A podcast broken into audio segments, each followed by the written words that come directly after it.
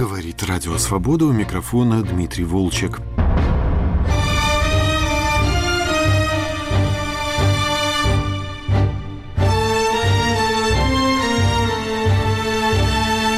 Гость программы «Культурный дневник» – писатель Эдуард Лукаянов.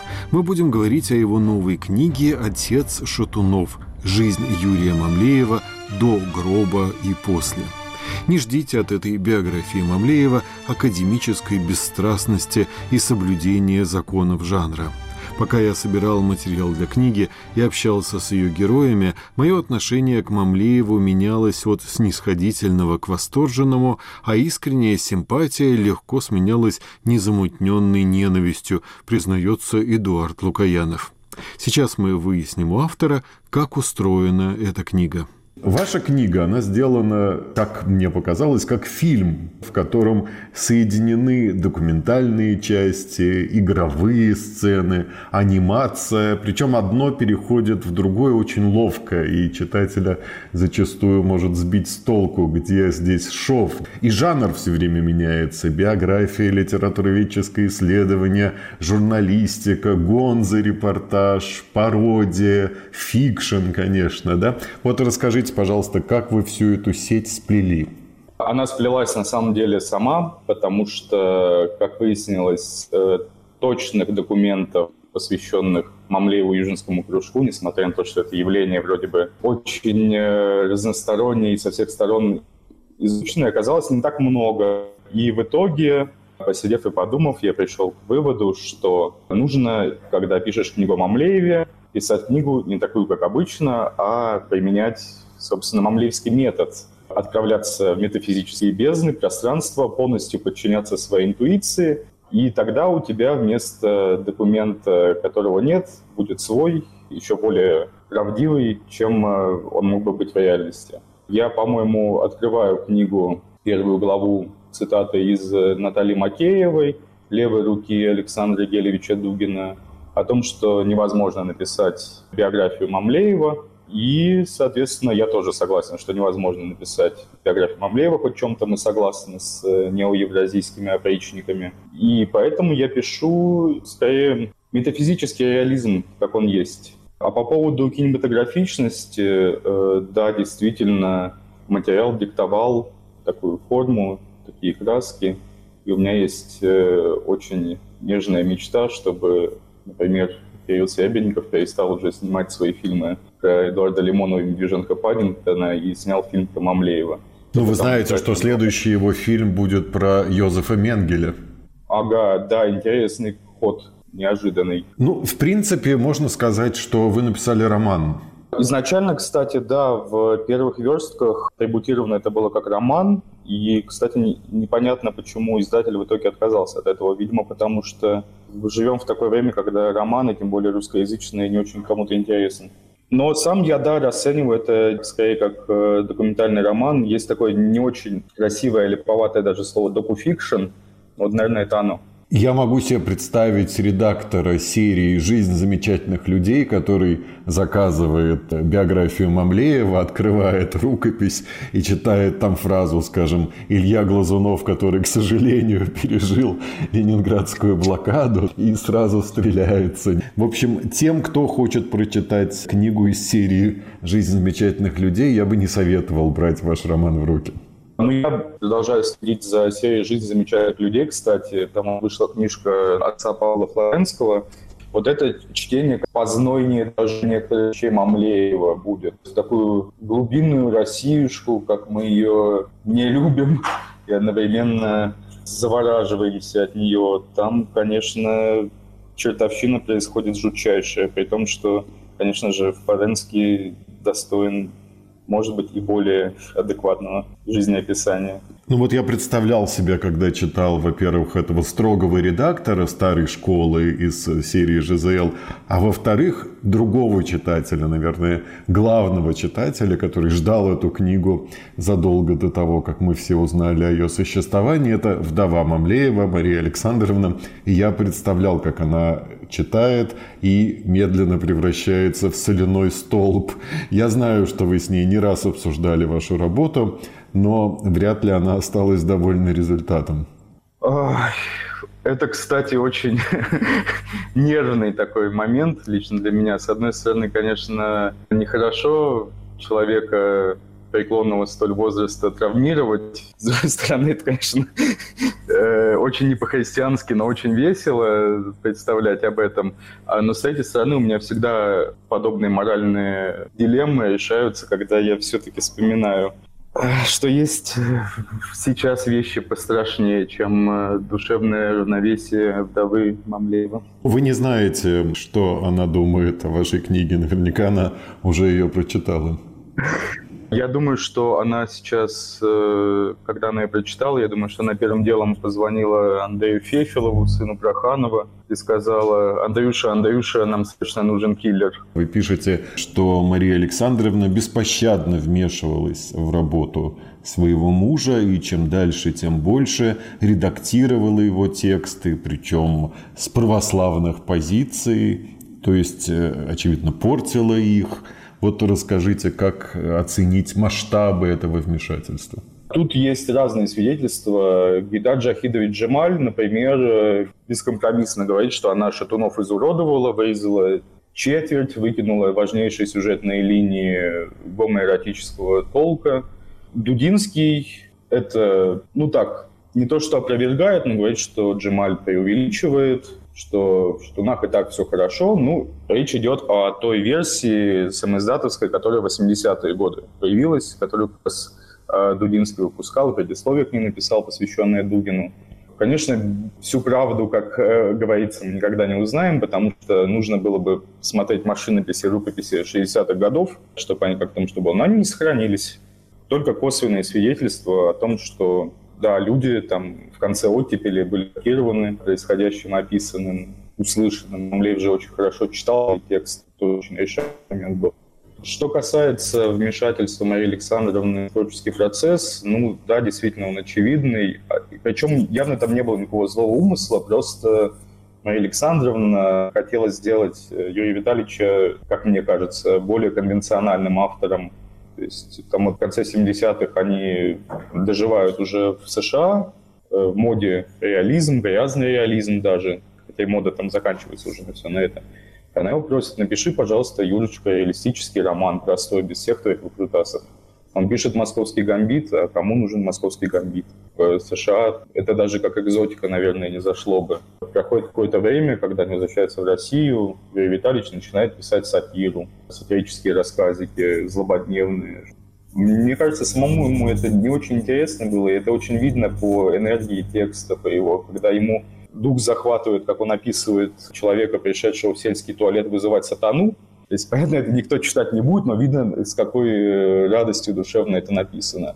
Когда он пишет сатиру на ельцинскую э, Гайдара Чубайсовскую экономику, про то, что зарплату гробами выдают, это, конечно, уже мертвечина страшная, но, как казалось, ему, им может быть востребовано. Но востребовано не было, востребовано именно рассказы о вызове Вельзевула в сельском туалете. При этом и он, и его жена считали себя православными во второй половине жизни, во всяком случае, в российской уже части жизни. Мария Александровна сейчас, э, дай бог здоровья, себя ну, манифестирует как православного человека. Но тут надо понимать еще, что это такое православие очень советского извода. С таким я очень не люблю, на самом деле, такие вещи поднимать, но понятно, с каким душком, с КГБшным. Понятно, что в Советском Союзе была мощнейшая духовная православная оппозиция, которая реально противостояла этому вот существованию в авторитарно слэш-тоталитарном режиме. Но были, понятно, какие деятели, которые потом с иконами Сталина ходили и тому подобным, ну или иконы Гитлера, там уже как э, душа поведет. И понятно, что Мария Александровна, она скорее вот в ту сторону, в советско-русско-имперскую форму вот этого вот э, очень изувеченного православия ушла. А вот насчет э, того, как Мамлеев, он же воцерковился достаточно поздно, уже вслед за Фаридой Шарафовной, настоящее имя при рождении Марии Александровны, уже вслед за ней ушел э, в церковь, тоже иммигрантского толка, своими тоже интересностями – но он не очень глубоко интересовался именно христианством, теологией, всем этим. Это вот один из удививших меня моментов, когда его друзья-ученики молодые из очень верующих людей рассказывали, что его совершенно не интересовало христианское учение, что когда он жил, например, во Франции, он ни разу в церковь не сходил, хотя ему там говорили, что даже православному человеку интересно посмотреть хотя бы, как католический собор устроен изнутри, выглядит. Сходи, Юрий Витальевич, там, у тебя такое богатство вокруг, его это не интересовало. Он всю жизнь был одержим все-таки Индией, восточной метафизикой, традиционализмом индийским, потому что православие — это свое, вроде русское, якобы понятное и знакомое, неинтересное, а Мамлеев очень стремился к всему потустороннему. А что такое для советского человека, русского, потустороннее, доступное на Земле в этой жизни, это Индия. Потому что это другая планета совершенно. Он в Индии дважды даже бывал, и, говорят, был в восторге полнейшим. Ну вот я благодаря вашей книге узнал, что к православию Мамлеев пришел благодаря отцу Дмитрию Дудко. Это был очень известный человек в свое время. Боюсь, его имя не так известно сейчас, так что расскажите, пожалуйста, какую роль он сыграл в жизни Мамлеева. И второй человек, имя которого я узнал только из вашей книги, никогда прежде не слышал, Тони Дамиани. Дудко известен э, в наше время, ну как известен, широко известен в узких кругах, как э, духовник газеты «Завтра». В 90-е он был таким ярким публицистом, э, который, мне кажется, очень сильно повлиял на Проханова, на того же, как публициста. Дудко там призывал канонизировать Пушкина, Достоевского, то есть не просто так в шутку, не в смысле культурно канонизировать, а в смысле причислить к лику святых русских. Понятно было, что это такая очень эксцентричная провокация, но помноженная еще такой на православный сталинизм.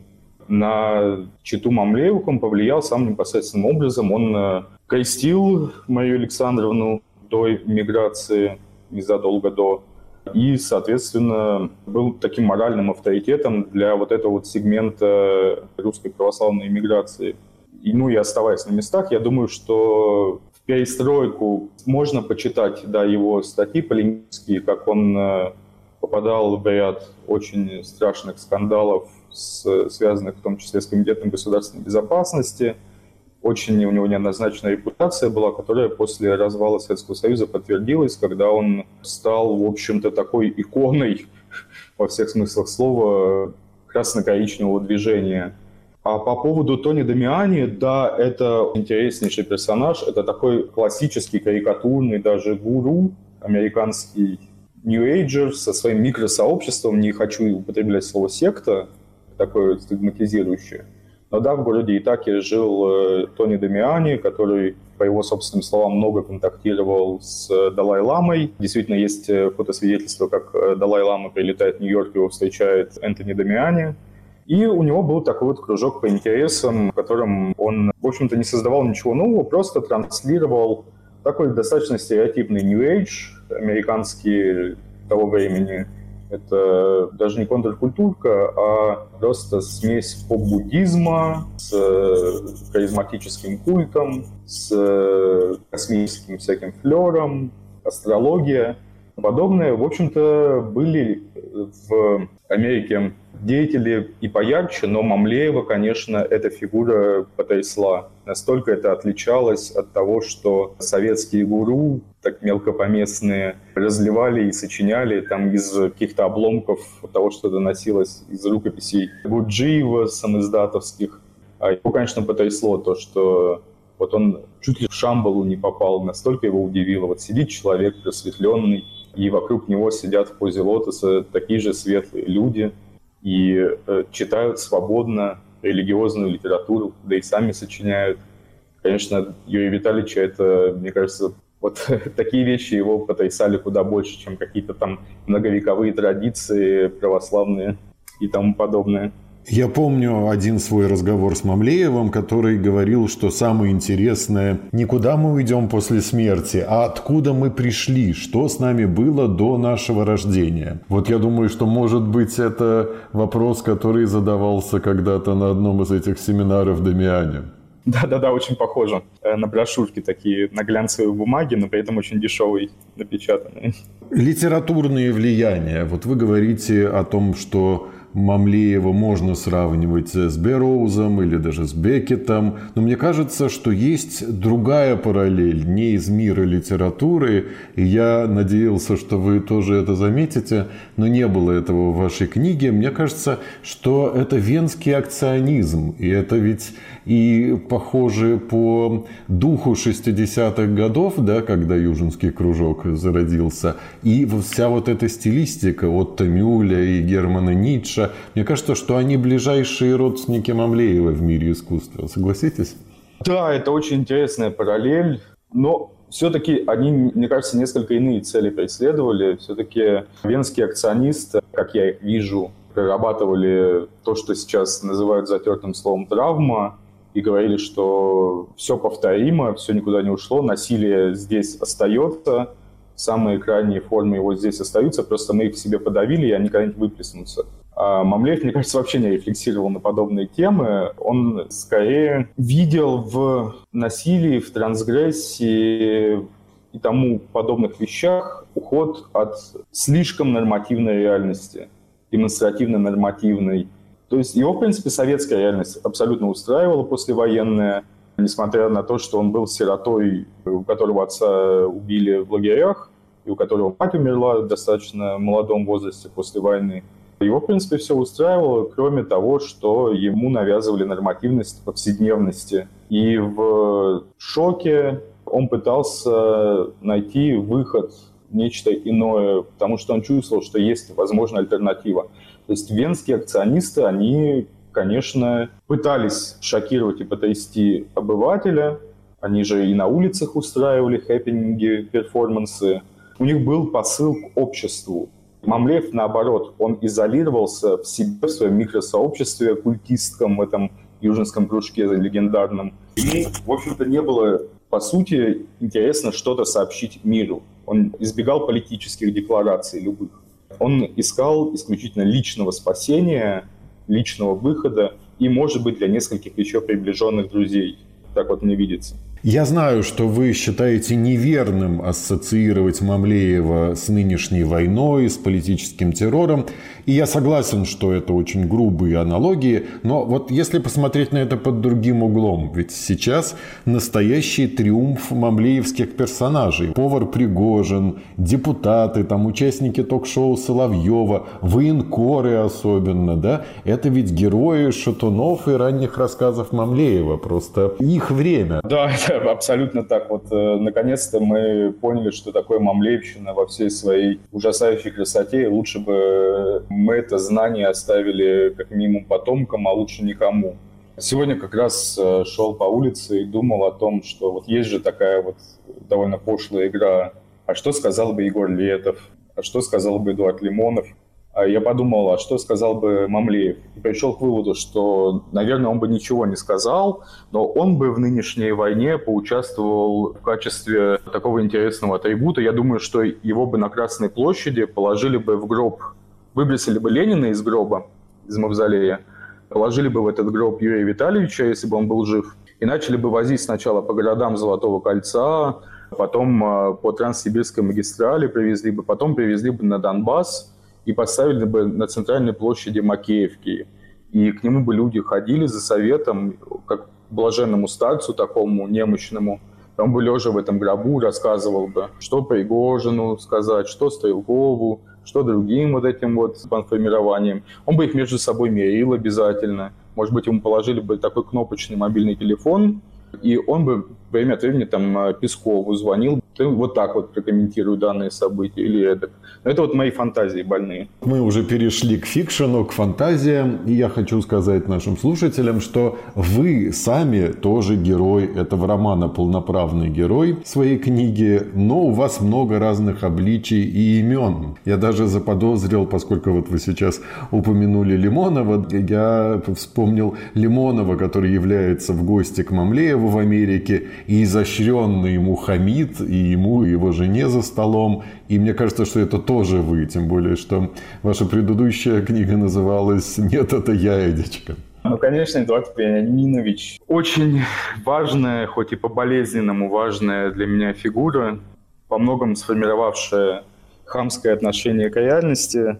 Естественно, сейчас я продолжаю наблюдать за деятельностью обломков его партии и так далее. Это не вызывает уже даже никакого не восхищения, только просто какое-то чувство нервного смеха о том, э, откуда пришли, как спрашивал Мамлеев, и куда в итоге пришли. Но от Лимонова, конечно, мне просто так не отмахнуться, да и не считаю нужным отмахиваться, потому что слишком долго вместе прожили, не зная друг друга. И это как первая любовь, которая остается навсегда. Вы считаете, что Мамлеев завидовал Лимонову или считал его каким-то своим литературным конкурентом? Я не думаю, что Мамлеев вообще воспринимал себя как-то конкурентом или видел в нем какую-то угрозу. Скорее, Мамлеев э, хотел, чтобы его имя так или иначе ассоциировалось с более успешными товарищами. Это не только Лимонов, это Ровнер какой-нибудь, э, Варич Бахчинян, любой человек, который, как казалось Мамлееву, успешнее, чем он, вхож в литературные круги, как он это называл, должен быть его проводником туда же. У них э, с Эдуардом Вианиновичем, конечно, были очень неравноправные отношения. Вот эта вот э, глава, которую вы упоминаете, когда Лимонов приходит в гости к Мамлееву, начинает им хамить. Я, конечно, очень смеялся, когда писал это, потому что это тоже выстраданные очень эмоции, выплеск, которые во мне накопились. А вот моя жена, например, когда читала эту рукопись, она, во-первых, сказала, Эдик, какой же ты все-таки жестокий человек, бессердечный. Во-вторых, она сказала, и теперь я окончательно убедилась в том, какой негодяй Эдуард Лимонов. То есть э, все-таки литература иногда срабатывает. Я хочу процитировать вашу книгу. Мне кажется, что это один из главных выводов, которые вы делаете, и попрошу вас э, его прокомментировать. Посвятив первую половину жизни созданию собственной мифологии с соответствующим мироощущением, вторую ее половину Мамлеев потратил на то, чтобы наполнить ее абсолютно посторонними смыслами. Расшифруйте, пожалуйста. Да, действительно, очень часто э, люди замечают, что есть два Мамлеева. Один доэмигрантский, который писал Шатунов, который писал э, малую прозу, очень страшную, пугающую, шокирующую, но при этом э, веселую, задорную и как минимум инаковую, квирную, что ли, даже по отношению к литературе его времени. И потом, когда Мамлеев возвращается в конце 80-х, начале 90-х уже окончательно в Россию, уже постсоветскую, э, все замечают, что он абсолютно изменился. Есть апокриф, гласящий, что пришел Мамлеев в какой-то салон почитать свои произведения. На нем э, была Олимпийка Лонсдейл. Это очень важная деталь, она мне очень врезалась в голову. Именно Лонсдейл, скинхедовская. Поверх нее пиджак, и к нему подходит Евгений Всеволодович Головин, хватает его за фалды этого пиджака и говорит, ты мертвец, ты какой-то покойник, после чего уходит. И не он один такой, Гида Джемаль тоже подтверждает, что Мамлеев вернулся совсем иным человеком, из которого будто бы высосали всю жизнь, и который теперь пытается придумать, как ему объяснить, что шатуны — это не просто там какая-то сатира на советскую действительность, сатира на вот это безвременье с его жестокостью, которую не афишируют, но которая абсолютно и тотально в подвалах, погребах сельских. Он пытается сказать, что нет, это на самом деле светлая книга про Бога, про то, как мы все люди грешные, мы в ад погружаемся, но через этот ад мы в итоге придем к Господу, и чем больше мы грешим, чем страшнее все это, тем скорее мы осознаем, какие мы грешники ужасные, и тем скорее Господь откроет для нас свои объятия, что, конечно, чушь полная, потому что штуны, будем честны, это просто трансгрессивная проза, это контркультура, это о том, что мы уже в аду и никуда из него не денемся. Конечно. И под это дело он, конечно, сочиняет свой трактат «Россия вечная», котором лишь чуть-чуть затрагивает трансгрессивные корни русской культуры в лице именно Карпова, естественно, и говорит, что ну, вот это вот тоже часть вот такая вот русской духовности. У нас вот юродивые, у нас маньяки-убийцы, все, кто забираются и Бога ищут. Скопцы, хлысты, вот это вот все, это наше родное – это тоже наша духовность, из которой произрастает особый русский путь. Но кто же его переменил таким образом? Влияние его православной жены, влияние Дугина, Дугова в вашей книге, влияние признания в России. Что было главным триггером? А главным триггером как мне кажется, было осознание себя ненужным в эмиграции, а осознание себя как совершенно лишнего человека в незнакомом ему то есть обида на Запад? А, естественно, она была, она присутствовала. Как это так? Приехал гений, его с цветами не встречают, дают всего лишь место там какое-то в Корнуэльском университете, где это видано. Естественно, в нем накопилась обида это, и уже когда он во Францию переезжает, где у него более дружелюбная атмосфера все-таки, он, например, шокирует окружающих тем, что поддерживает вторжение войск в Афганистан. Та же Татьяна Горичева, она была категорически против, и из-за этого Советский Союз пришлось покинуть, потому что она выходила на антивоенные пикеты, ей в итоге пришлось уехать сначала в Берлин, потом во Францию. Для нее, конечно, было шоком, что Мамлеев, которым она восхищалась и восхищается до сих пор, занимал такую позицию, что вот Советский Союз пошел в Афганистан, это значит русская духовность возрождается, наконец-то закончили играться в этих э, коммунизм интернационал, сейчас возродим империю настоящую с царем-батюшкой. Но это, конечно, мне кажется, уже тогда окружением его могло восприниматься как патологию, не совсем адекватное восприятие действительности.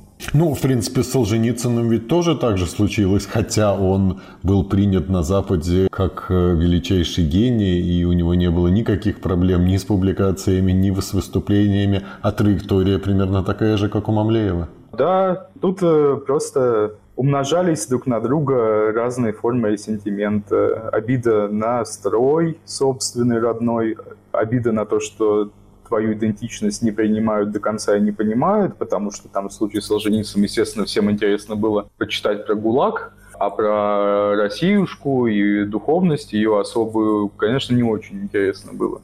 Все это множится, а тут вот, наконец, рушится ненавистный совок, все возрождаются, и в итоге мы становимся любимым писателем Путина, в случае Солженицына, и любимым писателем Дмитрия Анатольевича Медведева в случае Мамлеева. Ах, даже так. Где же он такое сказал? Он ему телеграмму отправил, ну, понятное дело, что это дежурный, но, как мы понимаем, кому попало, даже дежурные телеграммы просто так не отправляют. Гостем программы «Культурный дневник» был писатель Эдуард Лукаянов. Мы говорили о его новой книге «Отец Шатунов. Жизнь Юрия Мамлеева до гроба и после». С вами прощаются продюсер Андрей Амочкин и редактор Дмитрий Волчек. Всего доброго.